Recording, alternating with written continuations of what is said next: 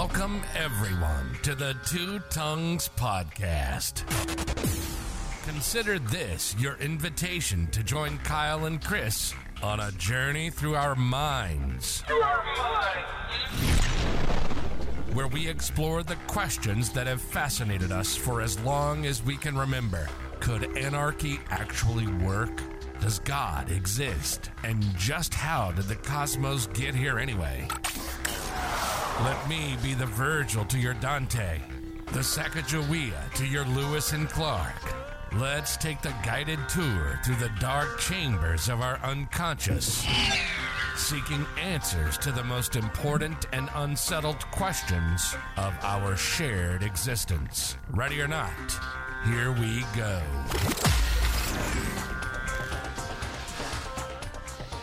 Here we go indeed. Welcome everyone to the Two Tongues podcast. Here Ky- we are. Good morning, Kyle. How's it going? It is going well. I'm excited today. We have a uh, we have a guest on the podcast, Mr. Daniel Torridin, host of the Onion Unlimited podcast, which is one that I was introduced to not all that long ago. Uh, I told I told Daniel um, over Twitter that I was cleaning out my gutters uh, from leaves, listening to the Onion Unlimited podcast, and one of the things that one of the things that Daniel said during the podcast was uh, making reference to somebody else he met online, and uh, saying something something to, along the lines of. Um, sa- sounding as though his own words, he was hearing his own words coming out of somebody else's mouth, and I felt that way. So I was like, "Well, I'll, I'll shoot him. I'll shoot him a message and see if he's if he's going to be willing to maybe come on and have a chat." And he graciously accepted. So welcome to the Two Tongues podcast, Mr. Torridon. Yes, sir. Hello, guys. Thank you for having me. Thank you for coming on. Absolutely.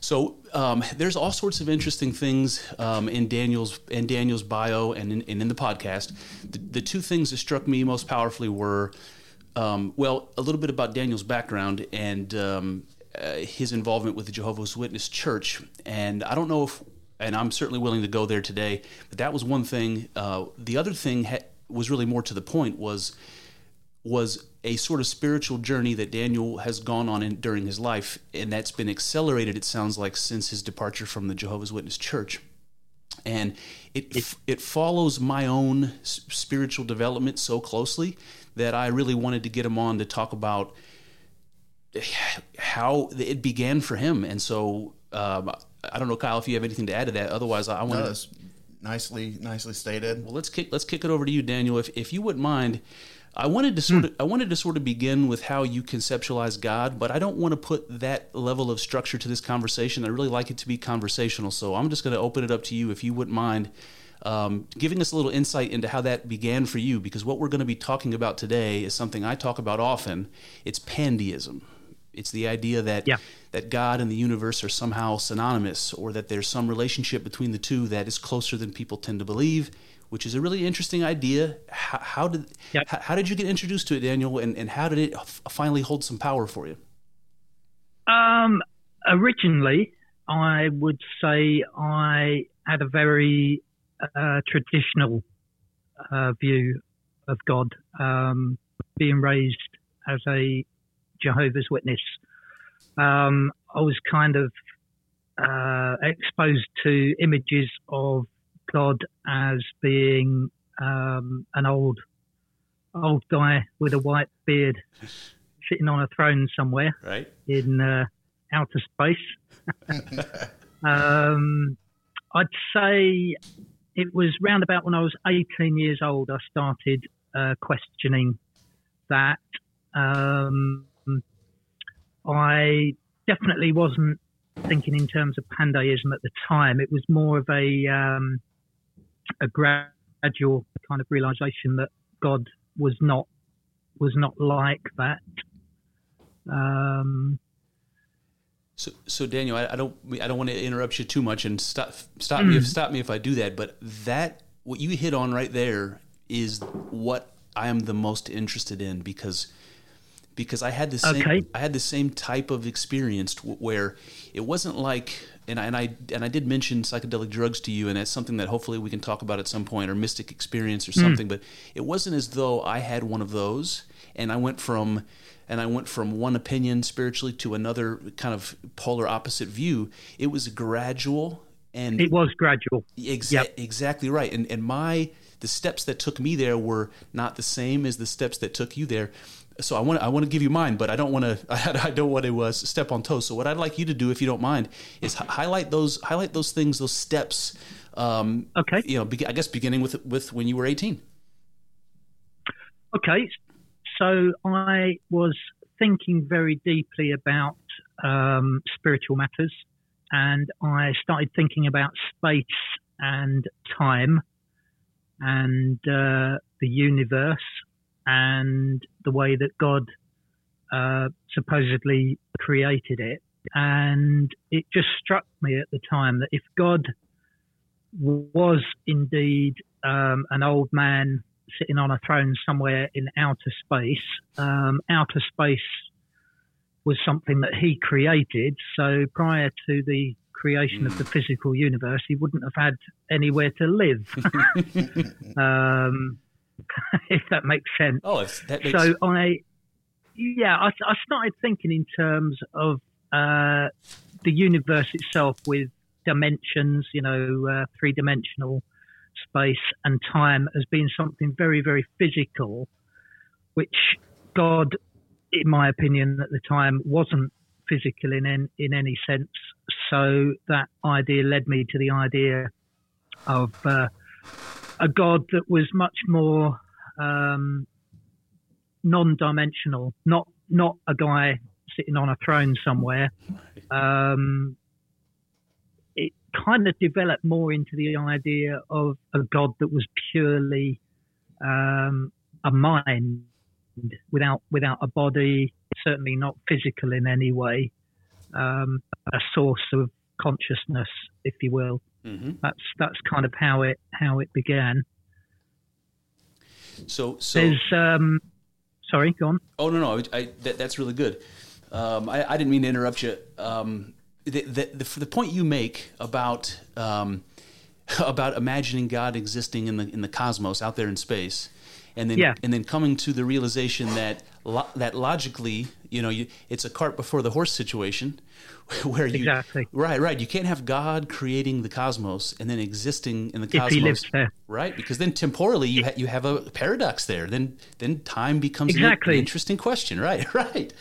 and and it was a it was an interesting reaction that I got to that as well. Um, when I first expressed that, the first person I expressed this idea to was my dad, my father, and I got quite a um, quite a negative reaction to that. Mm. Actually, um, when I suggested that God must have been in a different dimension outside of space and time. Um, he actually accused me of uh, apostasy at Oh, the time. No. Um, How old were yeah, um, eighteen at the Oh, okay, time. okay. Um, yeah, so um, yeah, he uh, that that was quite a big um, quite a big departure Mm. from certainly the way that he thought at the time, and he thought I was going down a uh, Mm. down a path I shouldn't go down.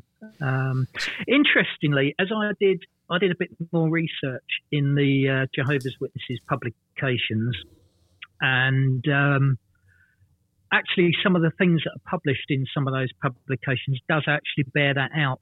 Uh, there's a an encyclopedia that Jehovah's Witnesses uh, produced called the Insight Book, Interesting. um, and it actually does mention that God must exist in a different dimension. So, as early as 18, I, I sort of realised I was on to something.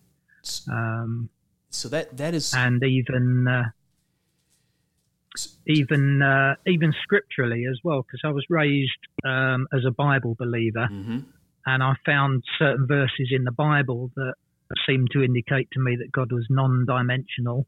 Um, there's a uh, there's a particular verse in Romans eight, uh, verse thirty nine, that talks about uh, height and depth being a creation. So Mm. Yes. I, I felt comfortable with the idea that God was not a physical being somewhere in outer space. He was um, outside of space and time. So, D- Daniel, can I ask you?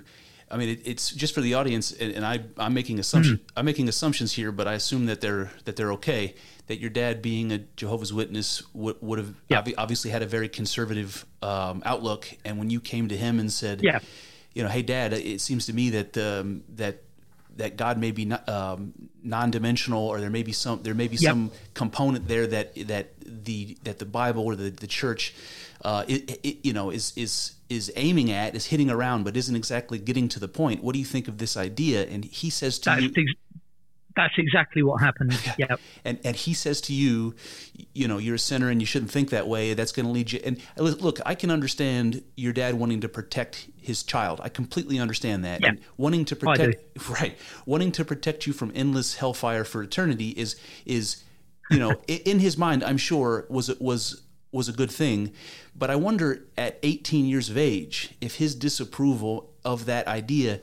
It- Did that make you rebellious and therefore more interested in, in exploring it, or did it like Um, no, not really, because actually, um, surprisingly, he did actually come round to the idea. um, yeah, um, I gave him my uh, thoughts on the matter, you know, um, about how God couldn't exist um, in space because space was created, and he he did eventually come around to that idea. Hmm.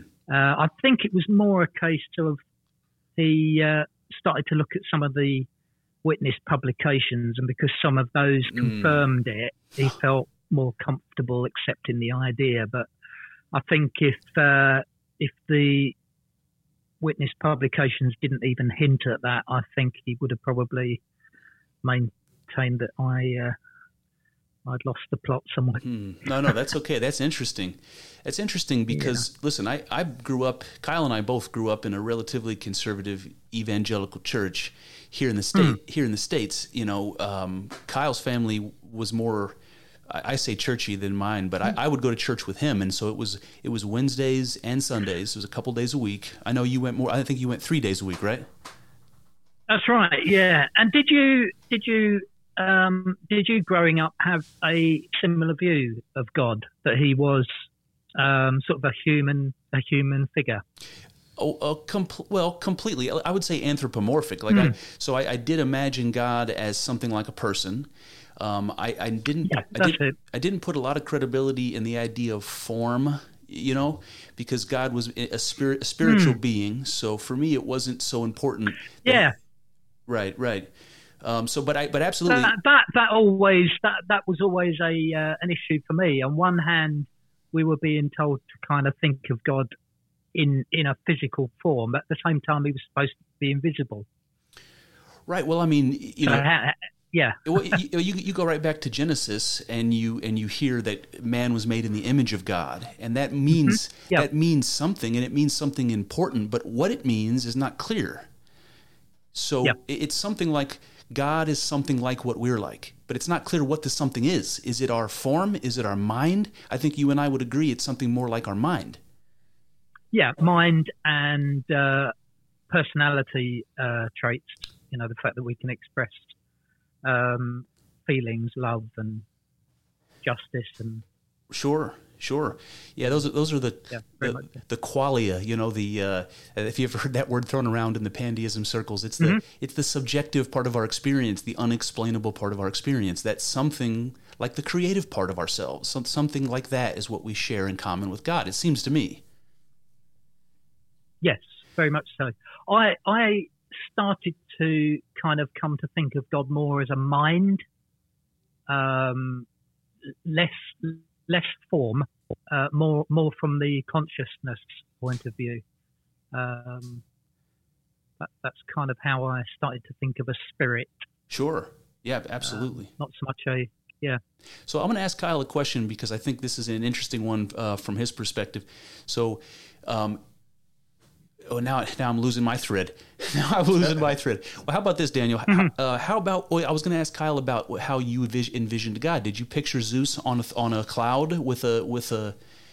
Uh, a Um, definitely. No, I definitely wasn't considering like an actual human body or anything like that. Although I will say that just aesthetically, the vision of like like old man God with the beard sitting in a throne, just like flying through space. I like that. I, I think that that is aesthetically pleasing to me.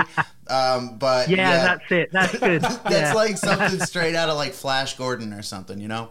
Um, Yeah. But but yeah, no, I, I guess I always kind of thought of it as like a consciousness too, not like a, a a body, but a human consciousness, something that had. Kind, kind of operated like a human, had human drives almost. You know what I mean? Which is silly, you Right. know? Eh, eh, Right. Something like something that has a will and that understands good good and evil. Something like that. Yeah, exactly. Yeah. So the, the reason I asked Kyle that is because he he grew up, like I said, a little bit more churchy than me and a little bit more conservative than me, but he also was more rebellious than me in terms of having a, lo- a long period of time where he where he considered himself an atheist, which which he doesn't anymore. But I've never been able to go there. Never. Never, never the atheist. No. Because as soon as the question comes I, up, I tried atheism on for a, about two days and it didn't work for me. Well, uh, hey Dan, Daniel, let, us loop back around because we talked about we were talking about steps, and we and we talked about the idea of God being um, non-dimensional, non-physical, and getting some Yep. resistance from your dad. So that was the first part that maybe was the divergence from the church. Where did it go from there? Where was the next bump in the in the road? Um, the next bump in the road, I started to think about consciousness itself. Um, in the uh, the traditional idea of consciousness, um, let me see if I can explain this. The idea that one thought uh, follows another and another, so thinking is kind of a sequential process. Yes. Um, but then I I had a problem with that because that implies time, um, conscious thought. You know, one thought after another involves the passage of time, but um, apparently time, as I understand it, is related to physical space, space time. hmm So if you were to uh, take away the actual physical universe itself, um, you would essentially be taking away time as as we know it. Yes. So um, that then poses the question: if God uh, was purely a mind, uh, conscious, what was time to God? Um, as we understand it, time is very much linked to physical things, and therefore time had a beginning. Um, it becomes a little bit of a nonsensical question because you start talking about what happened before time, Right. which doesn't make any sense at all. So I kind of got this idea in my head of God being not so much conscious in the sense that we are, as in sitting there thinking one thought after another, but just a kind of pure, um, eternal awareness Mm. um, without the passage of time, um, a kind of invisible, conscious, um, Yes. all thoughts happening at once, if, if that, if that yes. follows. Yes. uh, So. um, there are a lot of people that won't understand what you that won't be able to visualize what you just said all all thought it's all, conceptually outside outside the bounds of what we generally can understand, isn't yes it? yes however i Having think the capacity to understand it. Yeah. yeah 100% and i think that i think rather than that being a weakness in this situation that is evidence of the fact that you're on to something and Yes, I thought so. Yes, sir. Yes, sir. so. The, the cognitive dissonance when you ha- when you're thinking philosophically that deep, and you start and you start to shudder because you can't quite make heads or tails of it. That That's expe- it. that experience to me is a spiritual experience. It's it's hitting on something Right. so true that you can't quite process it. Right, and I would say that was round about the age of eighteen-ish. Um, it was like a light bulb went off in my head. Um, my concept of God completely changed. mm. Um, So I, I have to say, I got I got a sense of like um, a conscious being that just was, if that makes sense. oh yes, Um, you know, the expressions like "I am" yes. seemed to make a lot more ex- uh, make a lot more sense in that context. I, I, mean, I'm stumbling over my words because I want to agree. I want to agree with you enthusiastically, um, but I, I also hmm. know that there's a disconnect between your every everyday average Joe and you and me and Kyle sitting here having this conversation. Um, uh-huh. I, and I get I get goosebumps. I get the hair standing up on my arms sometimes when we have conversations uh, that, yeah. that, that go along these lines. Um, but I want to say that I really I really like the way that you that your mind works, and I like the fact that when you were considering, well, that's a genuine compliment. When you, when you were thinking, when you were thinking to yourself that that God might be something like thought, and then you said to yourself, thought requires time because it's sequential.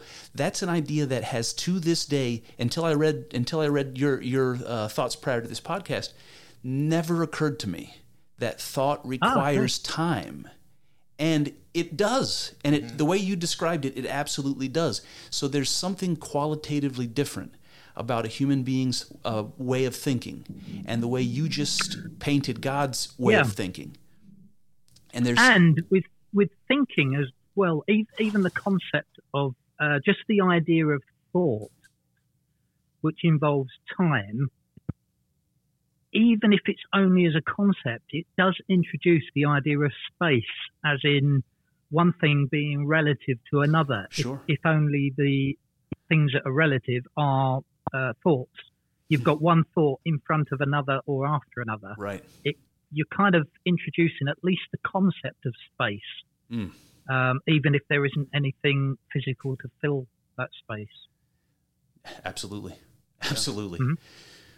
Okay, so so guy, so okay, so the guy, so the stand, this, this so you've got this. Yeah, so so my idea of God by that point had become uh, less of a father figure and more of a um, uh, a kind of uh, ethereal force, if you will, um, which kind of raised all sorts of questions in my mind. Sure.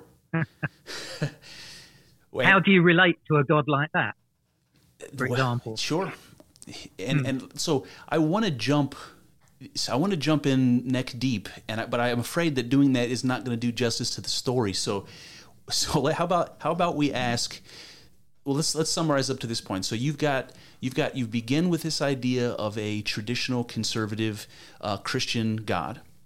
Um, mm-hmm. You you begin to uh, poke holes in that idea and take on a, a, a very different idea of God, something that's non physical, something that's like uh, pure consciousness, um, all thoughts all at once, all potential thoughts all at once. Something, yes, something very good. Yes, something, mm. diff- something that seems so different from you that y- you feel now um, estranged from. Like, how can you know or have an experience of something that different from you, so abstracted from reality that it doesn't have substance? You know, is that about is that about very right? Good. Okay that that is about right. Yeah, very much so. Very much so. Yeah. So I, yeah, and it, it from that point on, it it kind of um, the religious side of my life um, seemed seemed lacking, if I'm honest. Mm. Um, the way that God was dumbed down in order for us to essentially understand Him, uh, there was a disconnect there, very much so. Yeah, yeah, absolutely, and and that's a great point, Kyle. Did you feel that way growing up in church? That all right, so um, my mind's going a bunch of different places. Somebody said, and I can't recall who, that it might have been Jordan Peterson. He he said something that that you, our lives and our spiritual journey is supposed to be an adventure, and people who are in a religious um, a, a position of authority in, in religion or in science, for that matter, who don't teach the, the kids under them that their life or that their spiritual journey is an adventure are doing them a disservice.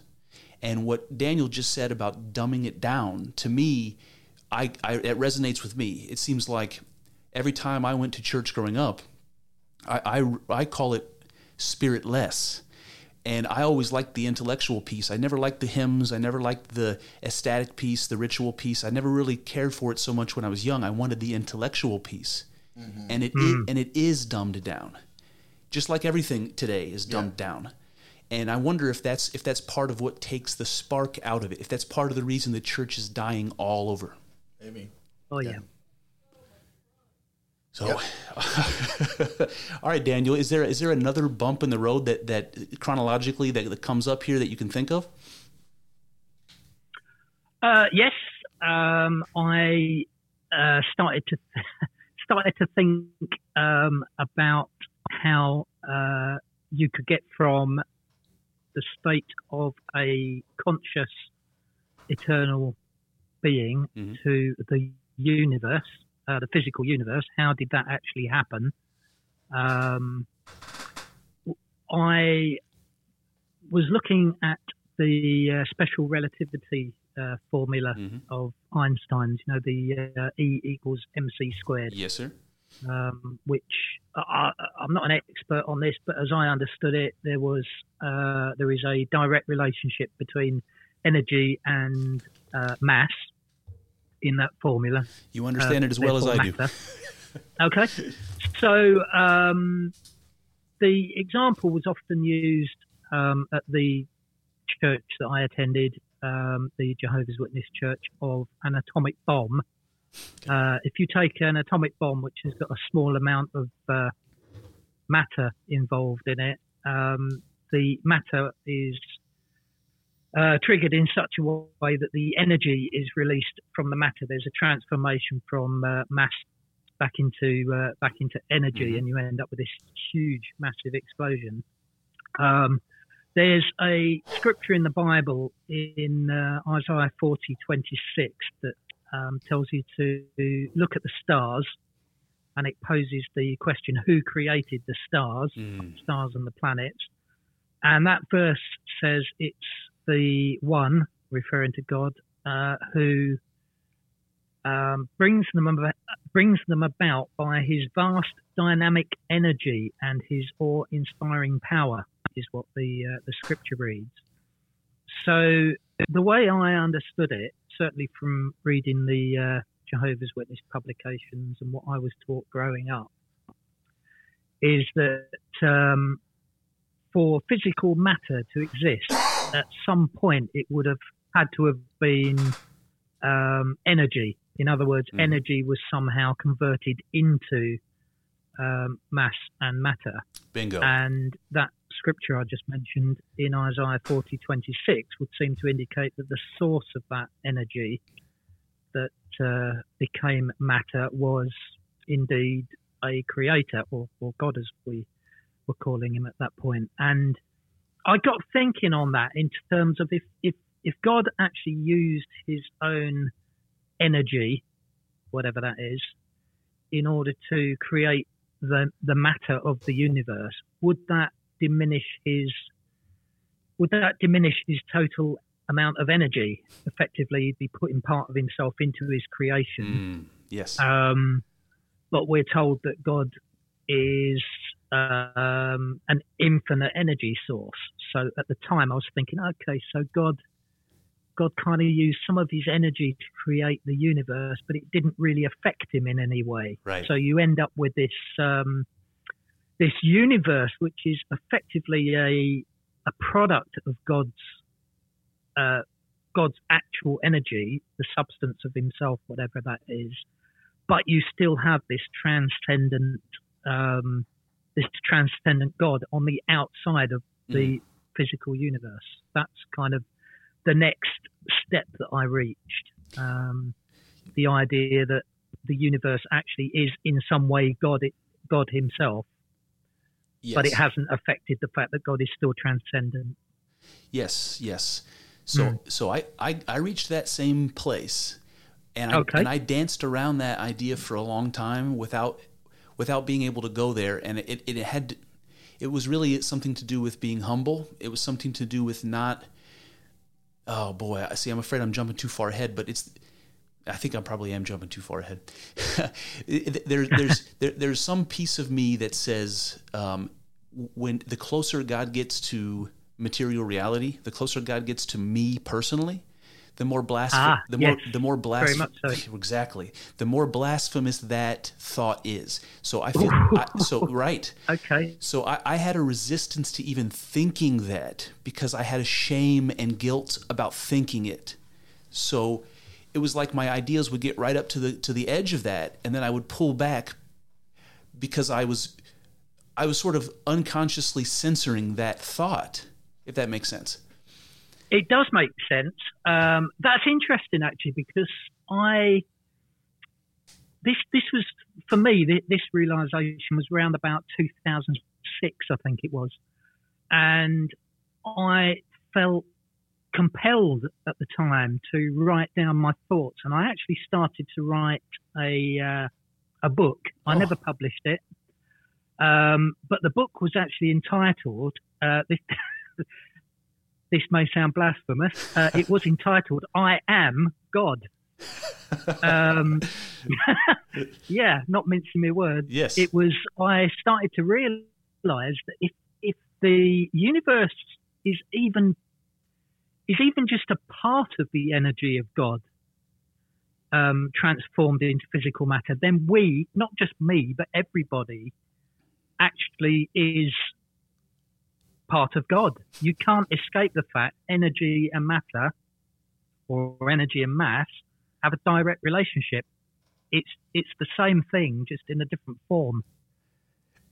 Kyle, do you have something to say on that? You're going to get along just fine here on this podcast. You, you, you fit right in. Um, uh, yeah, no, I, I loved You know of what? that. It's so it's so lovely. Actually, it's, it's really great talking to a couple of guys that, that number one understand what I mean. um, it's quite hard sometimes to put this into words and actually get anyone to understand what you mean in the first place. Oh, But then also that you've also had similar thoughts. Um, I think, oh, okay, I'm not quite as crazy as. no. Daniel, you're Daniel, you're not you're not you're not crazy and Or maybe we're all crazy. yeah, that, That- yeah. that's a possibility. That's a possibility.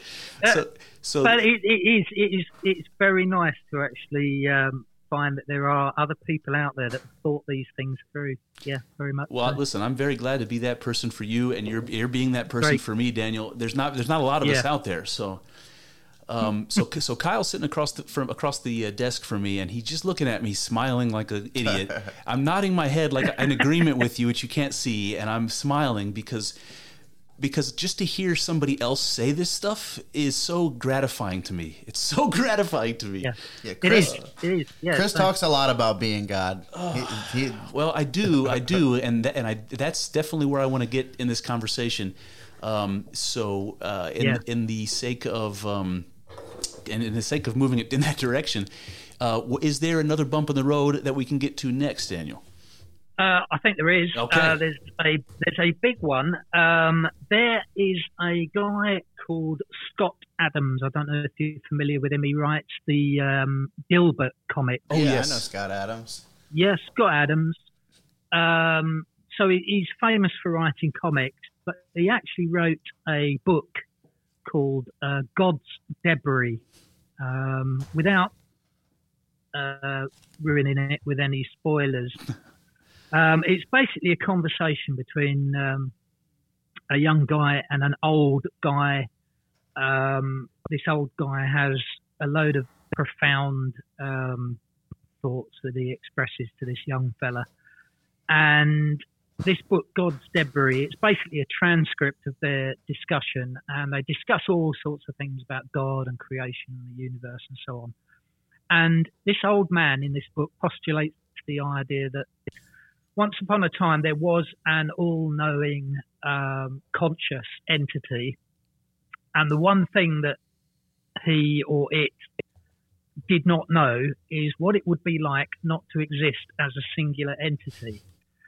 Um, and so, in order to find the answer to that question in this book, uh, God literally blew himself up thinking um, into a million pieces, and that was in this story the uh, the Big Bang Beautiful. and the millions of pieces, the debris uh, from the Big Bang, was uh, the universe which came into being. Hence the title of the book, um, God's Debris. We are God's debris.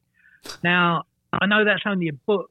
Um, it's presented as a thought experiment, but you know, when I read that, that actually that was the the little bit that I was missing, Hmm. and I I took on this idea that maybe it wasn't a case of a transcendent God using a little bit of his energy in order to create a, a universe.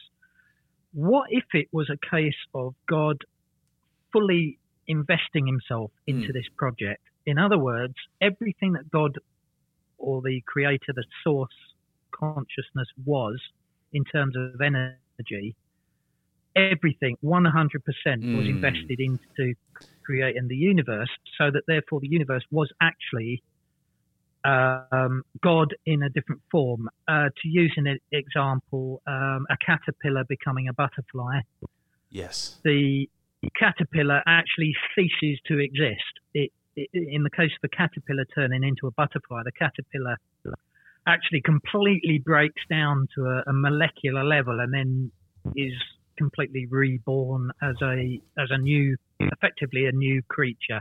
It's not just a caterpillar that tags on a couple of wings. It is Mm. actually a different different creature, but it's a different creature created from um, the fundamental building blocks that it started with. Oh, That's the kind of idea that I got from that book that God actually became the actual universe. So God ceased to exist as a singular entity. I, I, I love that, Daniel. I love that um, vis- Yeah. visual, and and I'm going to propose something to you. Um, I the reason I find it so beautiful is because there's something about it that I deeply agree with, but also because what you just described is self-sacrifice, right? So so God in that Very much so. Yes. Yes, Yes. it's- very much and so. to, to your point, it's not about taking a little bit of his of his pocket change energy and, and using it frivolous, frivolously to make something beautiful like the universe. It's it's sacrificing his entire being to to, That's to just given me goosebumps. yes, sir. And listen, Very good. And, Yeah. and so uh, listen, th- that's powerful because it because it speaks of love and because that's part of the mystic experience, which I want to talk about at some point. But I want to propose to you that it's powerful to you and me and Kyle because of another reason. Because we were because we were brought up in the Christian church. And the story of Jesus Christ is exactly that story. It's self-sacrifice. It's Yes. it's God sacrificing himself to himself right? God is the creator, sacrificing himself in the form of Jesus to to his creation, to to all of the other people and to the cosmos. It's God sacrificing himself to himself. Whether we're talking about this this story of Jesus or the Big Bang, the way you just phrased it, we're we're we're, we're talking the same story. Yeah, very good. Yeah, I agree. I agree. I actually had this um, had this conversation with someone the other week, and um, that, that actually that analogy with um, the sacrifice of Jesus hadn't actually crossed my mind, Mm. uh, but it did with this person expressed exactly that to me, and I thought, mm, yeah, very much so. It's beautiful, and and, I, and and I'm not. It is. Yeah. Yeah, I'm, I'm not suggesting that the connection to Jesus is. Um, I, I think that that strengthens the the feeling. It, it it's. I'm pointing out the fact that we're all Christian. We know that story, so there's some there's maybe some kind of a subconscious element that makes it resonate with us. But I think it, it would re, it would resonate Yeah. with it would resonate with anyone. You know. Um, boy, is that so? That that brings us to pandeism. I mean, that brings us there. We're now we're knocking on the door of of the We are knocking on the door of pandeism. Yeah. knocking on the door. So you know what? Yeah. There's something I want to do here, if you don't mind. I, I'm going to read a couple of um, words and real brief definitions because I don't know if you've encountered all of these or some of these or or what, but the i the idea of pandeism is. It's not a new idea and it's not an unusual idea. It goes way back. You can see elements of it in pre Socratic Greek philosophy. You can see elements of it in Vedanta Hinduism. I mean, you, you can see it lots of places. So there's this idea that God and the universe are the same so, somehow. And pandeism is one of those ideas. Um, and just really quickly, the wiki type definition is something like this The creator God beca- becomes the universe, and in so doing, ceases to exist as God because he's become the universe. He's no longer what he once was. There's also a, uh, a similar idea called pantheism, and it maybe it pre, pre predates pandeism, but this is the idea that God and the universe are exactly the same, or that the universe is a manifestation of God. So, it, it, so the, the distinction between the two is that pandeism is sort of like acceptable if you don't believe in God exactly, if, if you don't believe in God in a traditional sense, or if you don't believe in a creator at all. You can get down with pandeism. You don't have to be a theist to go that way. But pantheism is the Yeah. same idea, okay? It's certainly the yeah, it's certainly the uh, the same in the uh, the pan part of it. The Right. idea that um, God is somehow the actual universe. I, as I understand it, the the difference with the uh, the second part of each of those words, deism and theism. Theism implies a creator being that is interventional in the Mm. creation, whereas deism uh, is um, there is no intervention of the creator being. So with pandeism, um, God becomes the universe, and that kind of explains why God doesn't intervene. Yes. Which is, as I see things, some obviously would disagree with that and say that God does intervene in their lives. Yes. I'm, Um, I'm one of I'm one of those I people, Daniel. don't feel like that now. well, that, that God does intervene in your lives. Yeah, so so I and I'm really jump, Okay. I'm I'm really jumping to the punchline here, but I, I'm one of those people who disagrees, and I and I'm actually I actually believe that this conversation happening right now is an example of God's intervention in our, our lives. So I'm Ah, I'm gonna yeah. get, I'm gonna get there in a minute, but because there's more.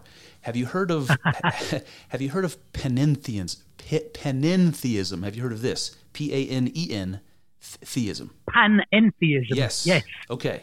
Yes. So and, and so this is I don't understand this well, but this is the idea that God and the universe are interrelated, that the universe is in God and God is in the universe. So there's some sort of a fractal picture that comes to mind. Um, Yes.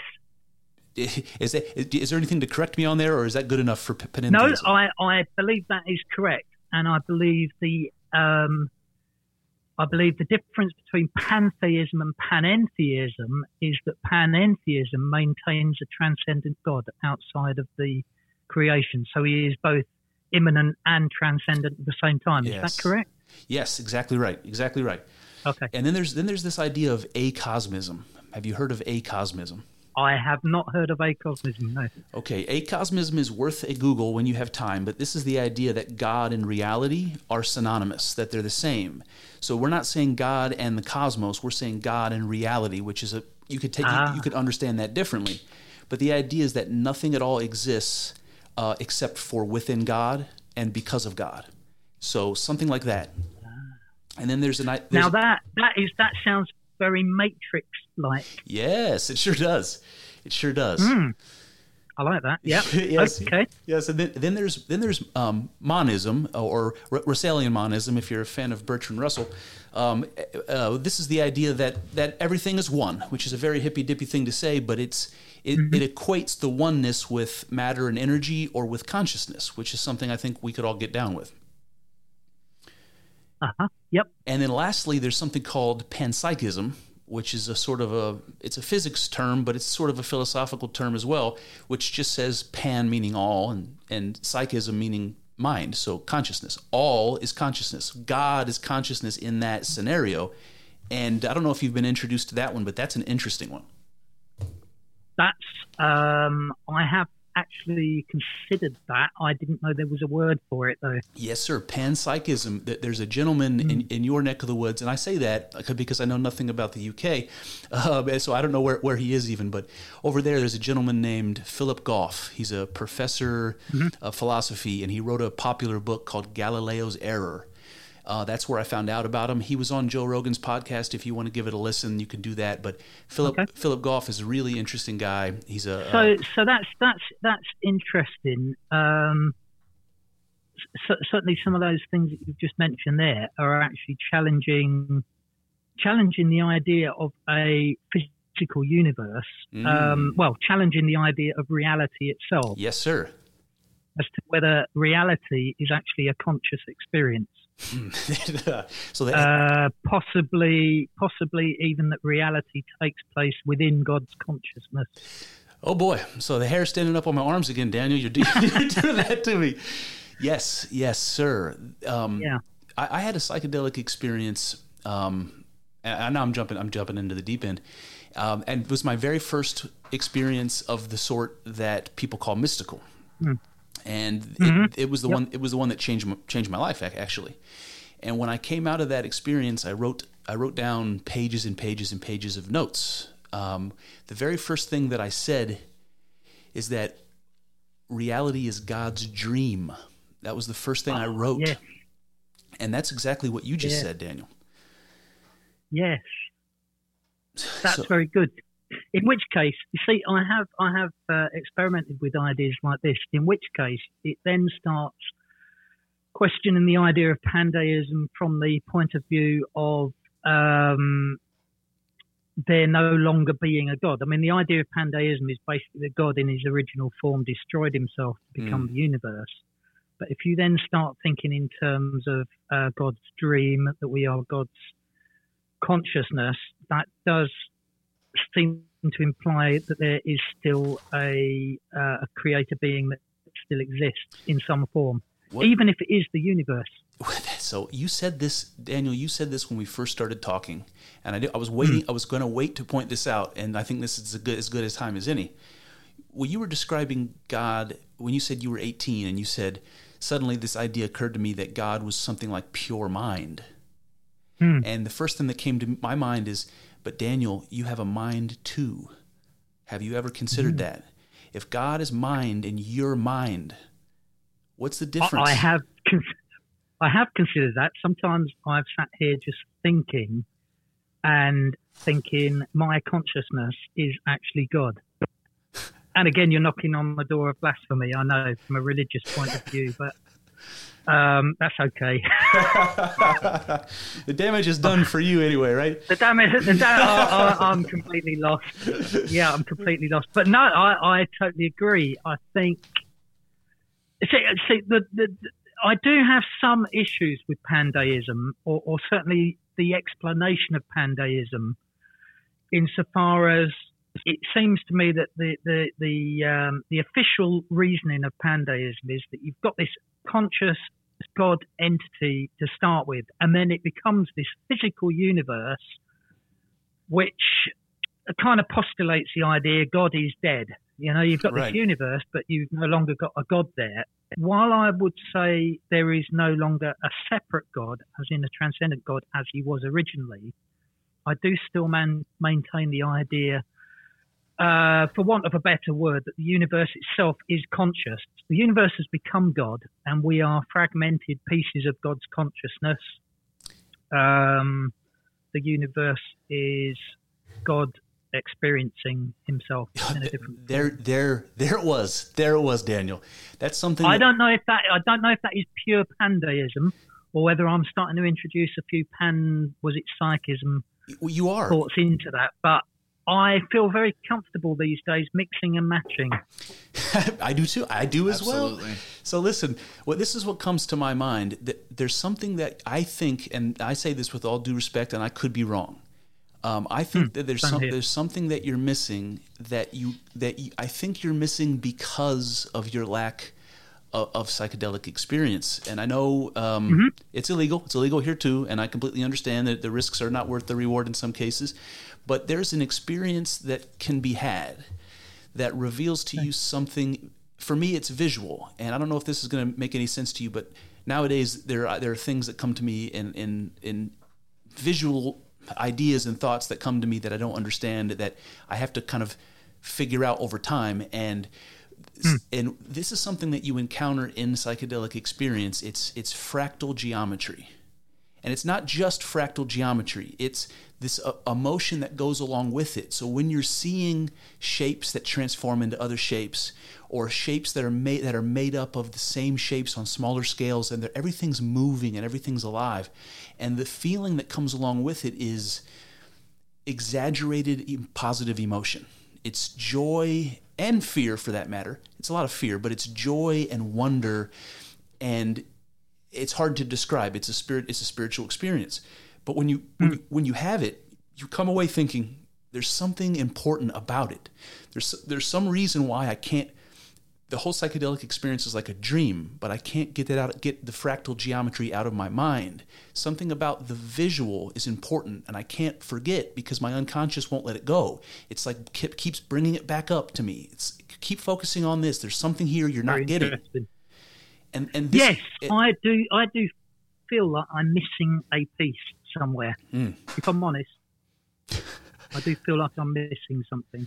Well, Dan- Daniel, you might want to you might want to take a retreat to uh, the Brazilian rainforest and have an ayahuasca experience. Um, but, yeah, but it, it, for, yeah. The, the thing is, in the UK, I don't, I don't know what it's like uh, uh, over where you are, but DMT, for example, is a classified uh, Class A drug. If you Hmm. get caught even possessing it, you uh, you end up in prison for seven years. yeah, that's not good at all. Which is So, uh, however curious I might be, and uh, I am at the moment, it's not worth the risk. Yes. But I, I would certainly like to uh, experience that, if I'm honest. Mm. Well, yes, and and there, and I feel that I, always felt that way for a very long time, like an intrigue about Mm. it. But there was all sorts of reasons that I shouldn't do it, and uh, I went through Mm. Yeah. I went through a divorce myself, Daniel, and uh, my life Yep. got my life got uh, you know topsy turvy, and I was in a different place, and I was willing to do things I wasn't willing to do before, and uh, that's what happened Yeah. to me. But but the this fractal picture that I was bringing up, I wanted to say what it what it looks like, and it, it's a pattern within a pattern, and it kind of reminds you if you have if you've ever looked at um, like like you're like a like a, a um, like a, like a cell, like a, like a piece of your skin under a microscope, and you can see the cells attached to one another, and you can see the organelles inside the cells, and everything's moving around. You know, the mitochondria is moving around, and you know things are going in and out, in and out of the cell, and and if you zoom out on that picture, um, those those cells go away, and what you're left with instead is me standing there. Now you can see now you can see me, right? And so what you have is like this you have this this pattern on a micro level that's alive and then you have on a macro level me and i'm alive and this is the fractal example this is one of many fractal examples where you can you can abstract that a step further and say the macro being from me now is god and i am the cell mm. existing and moving and, and acting in, in the world and it's just like looking at looking at your cell under a microscope and seeing this other world happening. The the important thing is that you are not dead, right? You are alive within God, and the cells are alive within your body. They're not dead. It's all alive. So I think there's that's an Yes. that's an obstacle that you're up against where you're personally it sounds like where you're you seem you seem to be um, sympathetic to the idea that God is is no longer existing or no longer intervening, and you maybe have good reasons to to, to wonder that. But what I, I'm trying to push back against it a little bit and say that that God, God is not dead in any one of these fractal levels; He's alive in all of them. Yeah, I guess I guess that comes down to the definition of what you class as intervention, doesn't it? It- yeah, absolutely. Hmm. And can I ask you that question? I mean, Yeah, I think I think in terms of uh, intervention, I'm thinking more in terms of um, supernatural revelations. Um, for example, I used to think that the Bible was, you know, the inerrant, inspired, uh, infallible Word of God. Uh, I don't see the Bible as a product of uh, a, a direct product of God anymore. Um, things like the uh, whilst I still believe in Jesus, uh, I have a bit of a trouble with things like the miracles and various Mm. things that the Bible Yes. reports.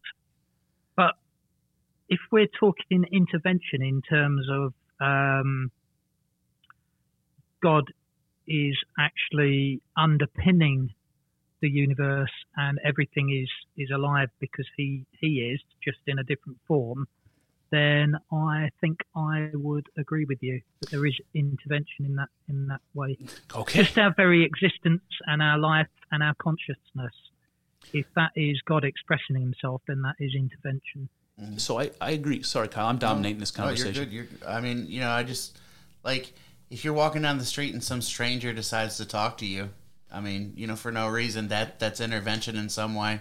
You know. Absolutely. Yeah, uh, yeah, yeah, yeah. And I have had experiences without psychedelics. I've had quite a few experiences in my life where things have happened that I still can't put down to anything other than some divine cause behind it. Um, some people would say it's manifestation, you know, the idea of putting your intentions out into the universe Mhm. and it comes back to you that way. Uh, others would say it's answers to prayers, that kind of thing. But uh, I think although I am although I am using the definition pandeist, I think, and it's it sounds the same with uh, with you as well. Mhm. Um, maybe the official definition of pandeism is a little bit narrow for what I'm thinking at the moment. I would agree. Yeah, I would, I would agree. Definitions al- always tend to be a little narrow, you know. Like I feel like they uh, are, and the minute you the minute you say I am a pandeist, um, I, I mean I did it. I, I announced I was a pandeist on Twitter, and uh, I was I was flooded with uh, quite negative comments actually. Really? Um, uh, yeah, yeah, really. Um, uh, you know, I, I actually uh, ranging from uh, you're going to hell and uh, you've given up your your whole uh, salvation and belief Mm. in God, Mm. etc. Um, I don't feel I have. I still feel, I still feel that there is some spiritual uh, force, consciousness, life force running through everything, and it's about connect. How do you connect to it? You're talking about psychedelics. Mm. Do you think it's possible to connect uh, through meditation um, Oh, without the psychedelics? Is that possible, or is that Yes, I, I, does it I, need a bit of a kick? I. I think I think it is possible, but I want to tell I want to say something else actually. Hmm. The the psychedelic experience uh, is something that I've recreated many times, and it's a journey. It's been a Yeah. it's been a journey for me, and it's like a it's a method of inquiry. It's like I can get into this state, and I can think about things and ask questions in a way that allows me to get some answers. Um, and where was I going with this? Um, oh boy. Meditation. Yeah, well, what, what was right before meditation? We were talking about psychedelics. Okay, psychedelics. Um, boy, I lost my I lost my thread. Oh, oh, yeah, yeah, I, I remember now. It was that the doing the psychedelics multiple times in the beginning was about the visual experience and the emotional experience, and towards the end, it, it became harder and harder to reach the, that experience. And I was left, I was left on many occasions with the impression that my body was telling me that I was I was going after I was I was using the wrong approach that I I got what I could get from the from the visual part of the the visionary part of the experience and what I needed to see what was what is what was right in front of my eyes. And this is the impression that it, it left me with that the mystical experience that I'm that I'm experiencing with within the drug experience with all of the crazy visuals and all of the su- supernatural elements that when I opened my eyes into sobriety that I was in the same place and I just didn't realize it it was look you have you Yeah. have you have to live your life the way that you were in the psychedelic experience. You have to experience the people and the and the matter mm-hmm. and the energy around you. You have to experience all of that as the miracle it is. And it, it's like a, it was a push to it was a push for me to to change the way I look at the world and to no longer think of it as as a theater where I exist. just a just a physical, just a physical creation. There is still something very spiritual about it. and, and, and it's it's not just that there's something very spiritual about it. It is that everything about it is very spiritual. It's that there hmm. it's that there is nothing about it that isn't spiritual. And I if I would hmm. I would replace that word with consciousness, and then and suddenly we're having a panpsychism conversation. Good. Um, That's brilliant. Yeah. and and I always say on my I always say on my podcast, uh, we are the experience that God is having, and and that's Yes. that's what I believe. I'm not sure I can explain it well, but that's what I believe. No. No. And uh, to prove these things is nigh on impossible. I've been asked, uh, you know, how do you prove this? Um, I can't. It's uh, it's very much based on intuition. Take it on faith, brother. So uh, I'm gonna I'm gonna tell I'm gonna tell you guys another story Kyle's heard before, and uh, forgive me the audience who's heard this before, but um, I had this experience again, another mystical experience that wasn't visual at all, it was me in the darkness of my closed eyes, and I didn't know that I was my myself. I had an ego death experience. So I, for a moment, I, I wasn't. I was aware, but I didn't know anything. It's so hard to describe. I was consciousness, but I wasn't attached to an ego or to an identity. I didn't know my name was Chris. I didn't know. It was just darkness, and all I could all mm. I all I could hear, and I say hear, but that's not the, right word. Um, what am I? What am I? Over and over and over again. I just kept asking myself, and I could hear the words in my mind. What am I? It was like a curiosity to know what it is that I am. And it kept building in intensity. It kept building and building and building until the what am I was like uh, was like a scream in my mind. And it got to a fever pitch. And then I opened up my eyes. And I saw my bedroom where I was laying. Mm. And that was the answer. It was what I am yep. was was conscious awareness. It was the world and the cosmos all around me. And when I opened up my eyes, it was like, bam, there's your answer. The world. Start start treating the world like it's magical because it is. I am God. I am God. Exactly right. the first time I said yeah. that, Daniel, the first time I said that, I, I could barely get the words out. And now I, now I yeah. say it every time I get on this podcast. Uh, so Absolutely. To answer your question, and the great th- the great thing with that, Chris, just to say as well, um, if you're saying I am God, you also then recognise that everybody else is as well, and yes. that's where oh, the wonder comes in, and the way that you, um, I mean, that for me, I look at other people and feel uh, genuine love for people based yes. on that. To, to answer your question, Daniel, I do think that you can get uh, you can experience those types of things through meditation and things like that. Um, I've mm-hmm. had some experiences with meditation uh, and you know breathing and things like that. Uh, have you ever done anything like a uh, sensory deprivation tank? Um, not so much sensory deprivation. Um, I've well, I, I, suppose I have. I've, I've put like earplugs in my ears so I can't hear things uh, except for my breathing. Mm-hmm. Um, but not total sensory deprivation. No, Kyle? that's worth checking out. I mean, I, I I can almost guarantee you there's some you know there's some place around you that's got a tank that you can go float in. Those are uh, me and Chris have both done that. It's um it's definitely a unique experience to say the very least. Describe it for Daniel. It, so, yeah. It, it, so it's a uh, a tank that you float in. It would just probably about a foot of water that yeah. you float in. That's got a a ton of salt in it, a ton of magnesium, uh, and you go in there, it's pitch black. The water's heated up to about the temperature of your skin, uh, and you're floating in silent darkness. You know. Uh, can you it, feel? Can you feel your body or not? Um, so you can at first when you're laying there at first, but after a while, when you're just kind of floating there for a while, once you kind of stabilize, um, I think if you if you concentrate on your body, you'll continue to feel your body. But if you kind of just like sit there and let yourself be just your mind, you'll kind of forget about your body. I mean, so, it, so that that's taken it full circle because that's almost exactly how I think God was. Yes, exactly. Daniel. Yeah. Yes, in that.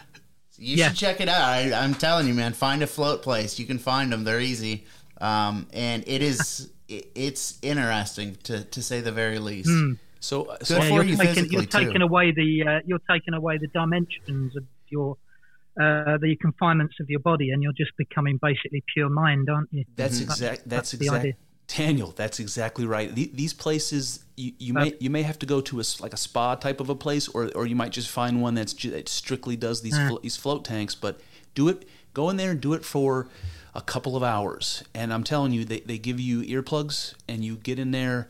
Uh, once the water becomes still, and you you you literally can't feel your body anymore and when I did that, I, I had exactly the same intuition as you. I, I was like, try to imagine what it must be like to only be consciousness. And the float tank will let you do that in an extraordinary way. So you should you should give it a try if you can. That that sounds brilliant. Yeah, yeah, yeah. Oh boy. Yeah. Uh, it, it, sounds more it sounds more comfortable than my. Uh, I uh, I recently got myself one of those uh, Shakti mats. You know, the bed of oh, nails. Yes, yes. yeah, sounds more comfortable than that. Oh boy, yeah, it is. It is. Um, yeah, it's good. interesting. So hey, uh, go ahead, Kyle. I, I was just wondering if you have you asked about meditation. I was wondering have you had any experience with that sort of thing? Um, I I have I've um, I have tried meditating, um, and I got some some fairly good results um, in terms of kind of feeling uh, detached from myself and connected with a greater whole. I've, I have managed to reach that um, through meditation, but I would say it's um, it's very difficult Oh yeah. it's it's not it's not an easy thing to get in that state of mind with, without any uh, psychedelic assistance. So one thing that they Um, they say about meditation and yoga and things like that is they call it a practice. Uh, and you Hmm. really do have to practice. I mean, it's not something that's just Yeah. uh, you do it once or twice and all of a sudden you are, you know, great at it. Uh, it really does take work, which is uh, another Yeah. benefit to the old psychedelics. Um, but if yeah, I, I definitely think that you can get those benefits. I've had I had this one experience while meditating where it just felt like the borders of just who I like what I am as a as a being were like dissolving. So that was Yes. pretty that was pretty interesting. And that was yeah, uh, in that was fact, just you meditating. can uh, you can reach the uh, you can reach the point where you know how I was describing consciousness as um, in, in the sense that we usually think of it as being a sequential Mm. set of thoughts, one after another. Yes. um, you can actually get to the state with meditation where there is no time. Mm. I've, I've been I've been in that position where it just feels like all thoughts at once or no thoughts at all. Yes. Um, no sense of time passing. Uh, Um, that's quite an amazing feeling, actually. You will also feel that in the float tank, Daniel, Yes, I can imagine you would. Yes, because Yeah. because there's no change, and if there's no change, there's no detection of time. It's a very interesting That's thing. it. Yes. I don't yeah, think your boss is so. going to Yeah. accept that as a reason for being late to work, though. So yeah. So- and, and that's and I, I think that's you know, just coming back to that idea of God becoming the universe.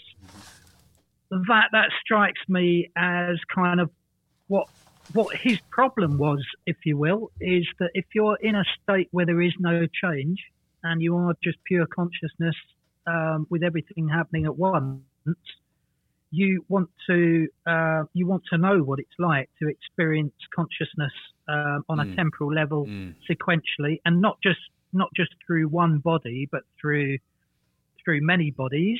So you become a universe, and you become all the humans in the universe with their independent thought processes. Yes. Um, that would enhance uh, enhance God very much. So I think. So my, my mind goes so many different places. Like uh, there's so many things that I, I, I want to say, so it's very difficult. Um, I'll start with this one. This is actually, you know what? I want to I want to I want to talk about intervention a little bit because because this the TV show. no no because this this comes up like when people usually like when they're around t- late teenage years or college age years and they're starting to question you know fundamental things if they're traditional. That's about the age when it happens. Um, Yeah, um, oh, where was I going with this? Golly. well, anyway, intervention. I- intervention. So, oh yeah, that's the idea. The idea that, that people will question God, and then there's all these philosophical arguments. But that's one that's one of the popular ones. Why does God let bad things happen? Why does God let bad things happen to good people? You know, if God existed, that wouldn't be so because he God is supposed to be good, right? And so this is a question that you get. And Daniel, I don't know if that's if that's along the lines of your um, your take on on you know uh, God not being here or not being here in, in, in an intervention sort of way because bad things happen. I don't know if that's your angle, but uh, but it's a it's a popular one. Um, somewhat, yes.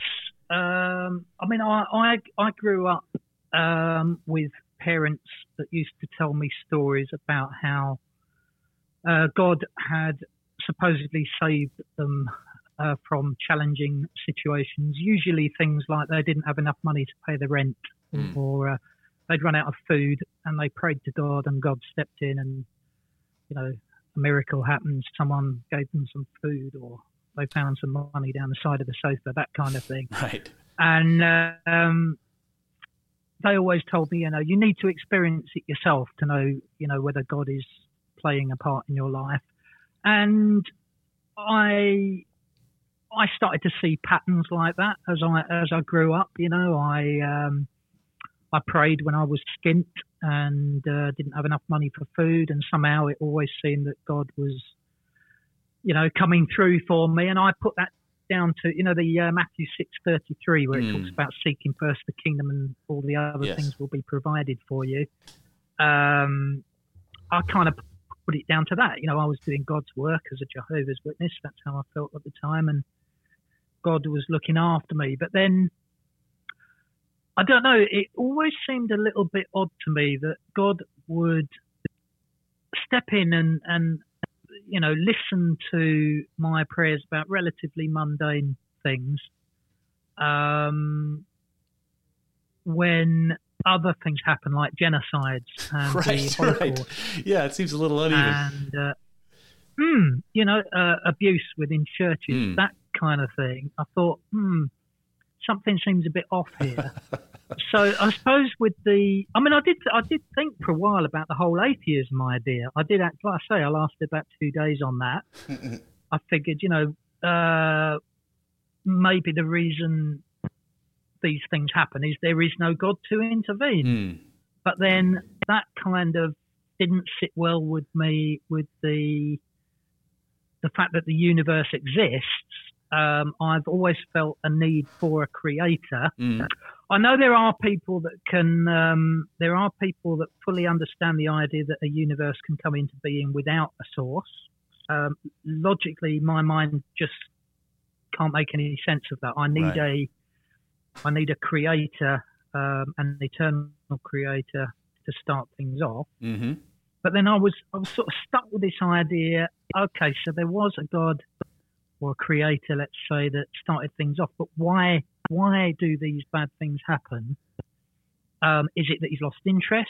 Is it that he's walked away from the situation? You know, given up on his Right. project? So, th- so this is Um, or is it that he's invested his entire entire being into it? So That I- made a lot more sense to me. Yes, but I think there's a third option. I think there's a third option here, and and, and and so I think I think this is interesting because people don't like to think of themselves in a negative light, and I think this is at the root of why this isn't obvious Hmm. to to us, um, because if we're like something like what God is like, like made in His image, and we're conscious and God's conscious, if we can all agree that with with those things, then God is not all good. But that's the God. That's the God. Ooh. That's the God we've painted, Daniel. We are Yes. not. We are not all good, but we want to be. But doesn't, We- doesn't the Bible actually say that from the outset, though? If you are a Bible believer, God says they have become like us, Yeah. knowing good and bad. Yes. God knew good and bad to start with. yes, sir. Yes, Very sir. much so. Yes, and And that you can't you can't have one without the other. that you're on it. You are. You are. Daniel, you're pulling the thread now, sir. You're pulling the thread. That, that, that that's exactly right. And this is this is the thing, man. I studied religion my whole life. I love it, and we. I I don't know if you disagree with this from a Jehovah's Witness perspective, but as Christians, we are we're a dualist religion. We pretend that we're a, mm-hmm. that we're a monotheistic religion, but we aren't. And I was I was taught that there's God and there's the devil. And, Oh, and right, exactly. Right. If you've got a God that is all good, you have to then invent an anti-God who's bad. You've got to, otherwise got- you can't explain. that's exactly Yeah. right. And and here's the disconnect. Exactly. Here's the disconnect. So this all this all comes from Zoroastrianism. So you know this this is originally Ahura Mazda, the god of good, and Ahriman, the god of evil. Mm-hmm. That that's what got, got adopted by the by the Jews and adopted by the Christians afterwards. We we think of God as split in two, a god of good and a god of evil. And if, if you are a Christian and you don't believe that, I would just tell you that you should question your assumptions because you do believe that. And this is the thing if God is everything and created everything, you th- theologically and dogmatically cannot get around the idea that God is all good and all evil. and all bad. Absolutely. That's why bad things happen because it's part of Absolutely. it's part of the reality. Yep. Yeah. And there's a gentleman, another British fellow who I love, named um, Ian McGilchrist. Do you know Ian McGilchrist, the guy, the guy that wrote the, the Master and His Emissary? Um, he, Yep. he he talked about this. He called it the coincidence of opposites, and he talked about it in terms of consciousness in the brain. But it, it, it follows for, for for God and religion in the same way. He said that that opposites require one another. They don't exist without one another. Absolutely, absolutely, They're mutually codependent and mutually coexisting. Light and dark, good and evil. And here and here's the kicker. God and being. God and being. So in my in my to my mind, God and being are are opposites. And it, and this the introduction to this is, is is beginning to understand that God is not all good. God is also all evil, and that mirrors our our lives. That we are part good and part evil, just like that. Absolutely. This is an interesting thing you've just raised here because I was I was thinking about the moral implications of this the other day. If um, just just putting this out out there, um, there uh, let, let's just say for a moment there is just one consciousness. I've got no proof of this, but let's say there is one consciousness um, that existed originally as a singular entity and now is experiencing life through um, each of us as individuals. Yes. But essentially, that consciousness is the same. This is just a thought experiment. If I was you, if I was to find myself in your body, Mhm. would I feel any different? I, I proposed maybe not. Uh, the experiences that you have been through in your life may affect the way that you uh, act or the way you see things. But I think essentially, if we could teleport into each other's bodies in some ways, uh, we would find that we are the same person, just experiencing life through a different uh, a different conduit. So I could not agree with you Um, more. I could not agree with you more. Okay, right now that that is great. If I say um, I'm Chris, Chris is me, I'm Carl, that I'm comfortable with that. Um, you guys seem seem nice guys. I, I don't mind. I don't mind being you. Um, we could get a little bit blasphemous and say, oh well, maybe I, you know, maybe I'm Jesus as well. I could, you know, if I was in Jesus' body, would I feel any different? Mm. Probably not. Starts to feel good, but then you've got to then think from the moral implications of that. If I was to be in Hitler's body, Mm, yes, sir. or Stalin, or Genghis Khan, would I still be me? Mm, that's a great question. And hmm, um, what is it that made those people um, horrendous? Um, Mm, could I be that person given different circumstances? of course. That, that is, you know, that you- you've just said that there's evil in all of us. Yes, sir. Um, that's that's quite a worrying. Well, it, it, it is. It, it is. But I'll give you. I'll, I'll give you a little bit of comfort. And this comes from Carl Jung. This comes from Carl Jung. If you're familiar at all, uh, Yep. Carl Carl Jung proposed that we all have a shadow. Right? We all we all have this dark part of ourselves that we hide from. That's why we pretend God is all good because we're hiding from our shadow. We're hiding from the potential mm-hmm. of evil that we foster within ourselves, which is a it's a tendency towards self-destruction. Is what it is. It's a nihilistic thing.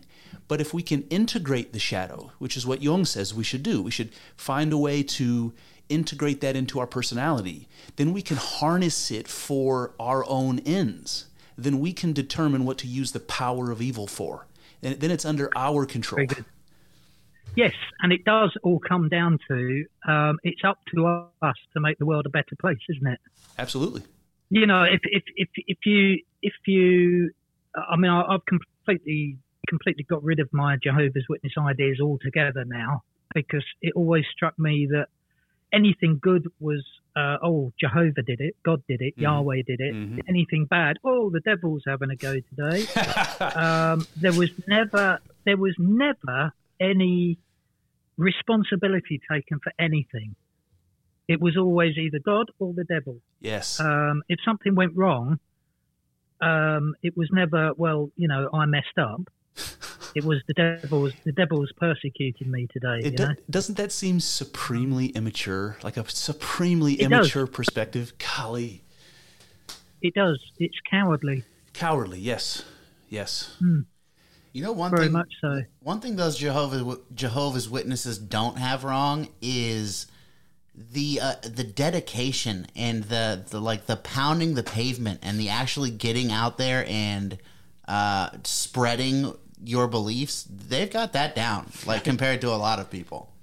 Yeah, I, I, I've, I've, I've got some views on that. I I'm think, yeah. um, I, although it, it seems very uh, sincere and selfless, um, just from personal experience, I, it, it is very much uh, presented as a requisite for salvation. Yeah. So if you don't, if you don't, you're going to fry at Armageddon. So you're properly motivated to write Um, those letters and knock on those doors. Yeah, you are very much motivated from the point of view. Um, it is a requirement to uh, go and warn people that they're going to die at Armageddon, and if you don't, then you will die at Armageddon. Hmm.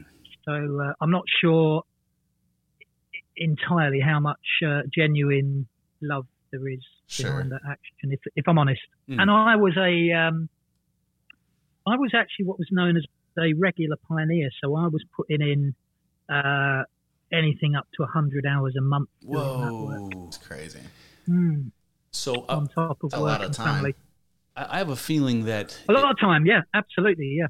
I have a feeling that if Daniel's amenable to it, that we could have him on and talk about uh, talks more specifically about Jehovah's Witnesses in the future because uh, Absolutely, we, we could absolutely. totally yeah, do that. I've got uh, I've got some good memories and uh, some not so good memories. Yeah, and I'm and I'm sorry to hear about. but- I'm sorry to hear about that. It, I can't imagine being lose, Hmm. losing your entire family, friends, social structure, your kids and wife all at the same time. It just sounds like yeah, the worst I mean kind of it's hell. it's um it, Yeah. it is insofar as you know when you leave, um, particularly when you take a uh, a very definite stand against it and say you know I'm never going back to it. I do not believe this anymore.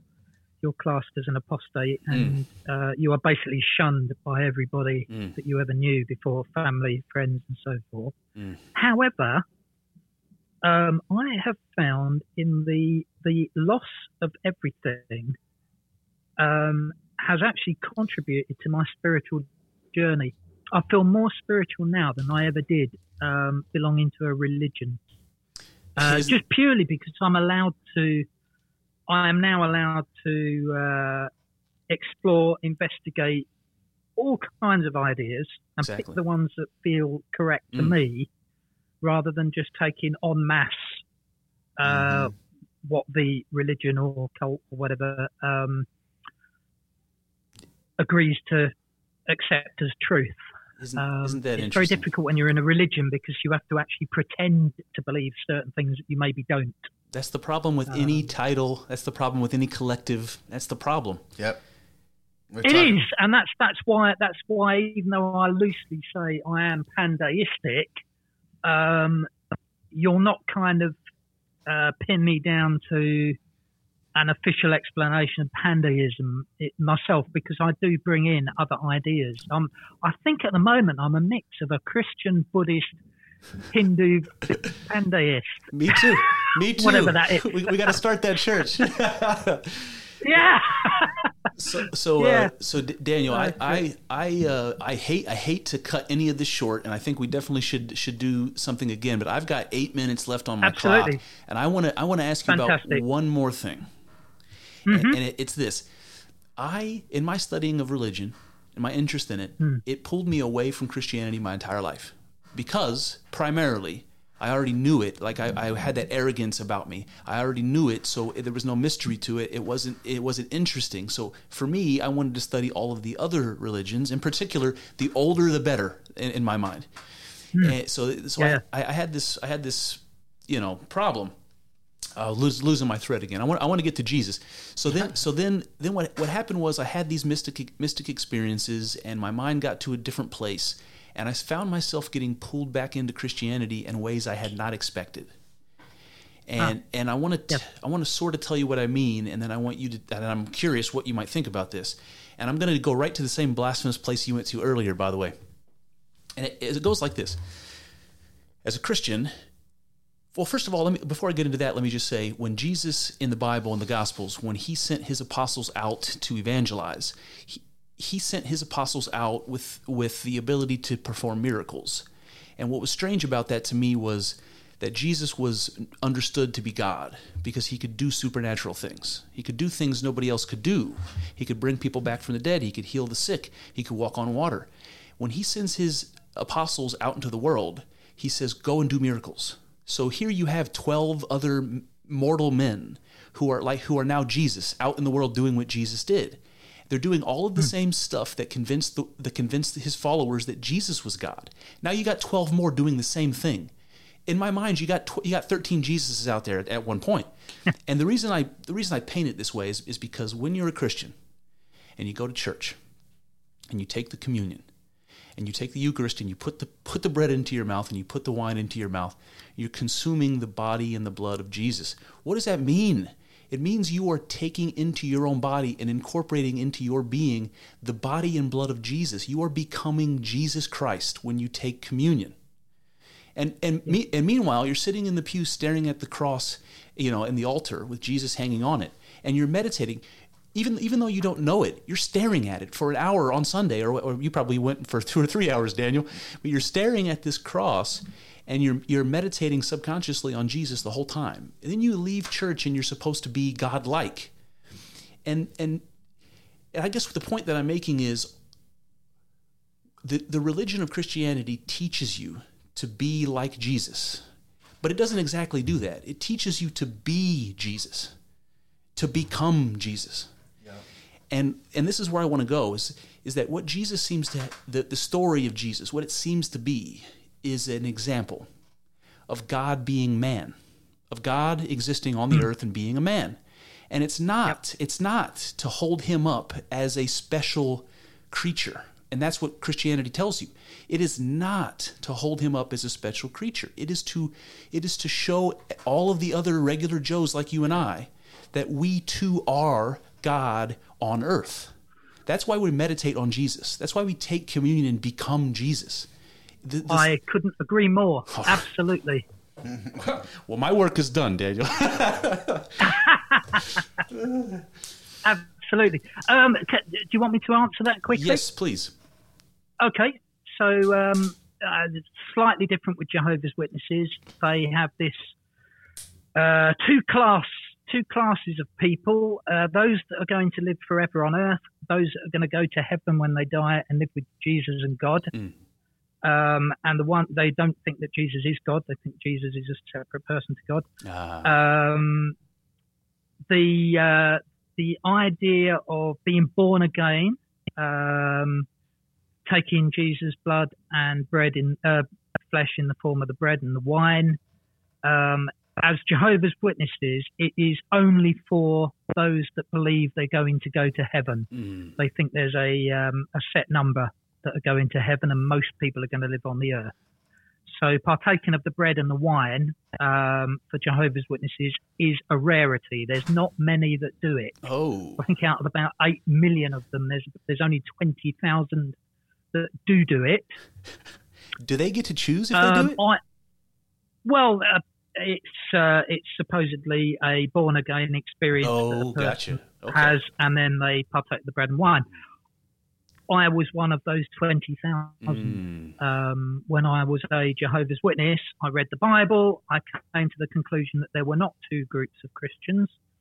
If you are, if you are a Christian, it is about becoming Jesus, um, part of his body, um, one with Jesus. And the way that you do that is to partake of the bread and the wine. Mm. And so, even though I was a Jehovah's Witness, being told that I shouldn't do that because you know, I didn't fit the profile, I wasn't old enough, or, mm. or whatever they expected of those ones. Um, I went ahead and did that, and I did that because I felt um, a oneness with Jesus. And even though I wouldn't class myself now as a Christian, I still feel that. I think there is such a thing as uh, Christ consciousness that still exists uh, that we can connect to. Absolutely. Very much so. I think he was teaching us that we are all all one and the same.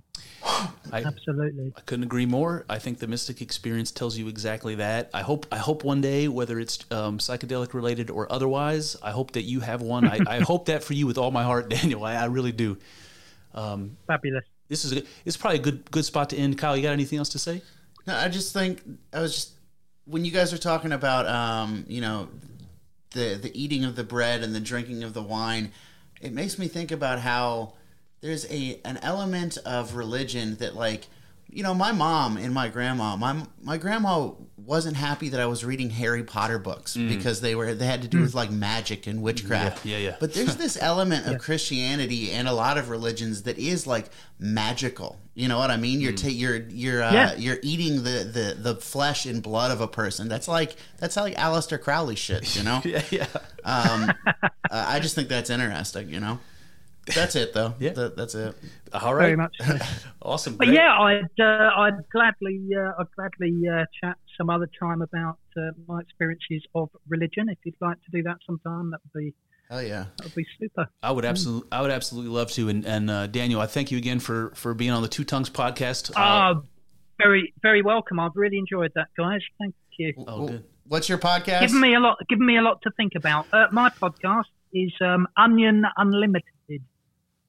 All right. Yeah, Onion Unlimited, guys. It's a good one. Uh, it, and and and, uh, Daniel's episodes are generally shorter than ours, so they're much more digestible.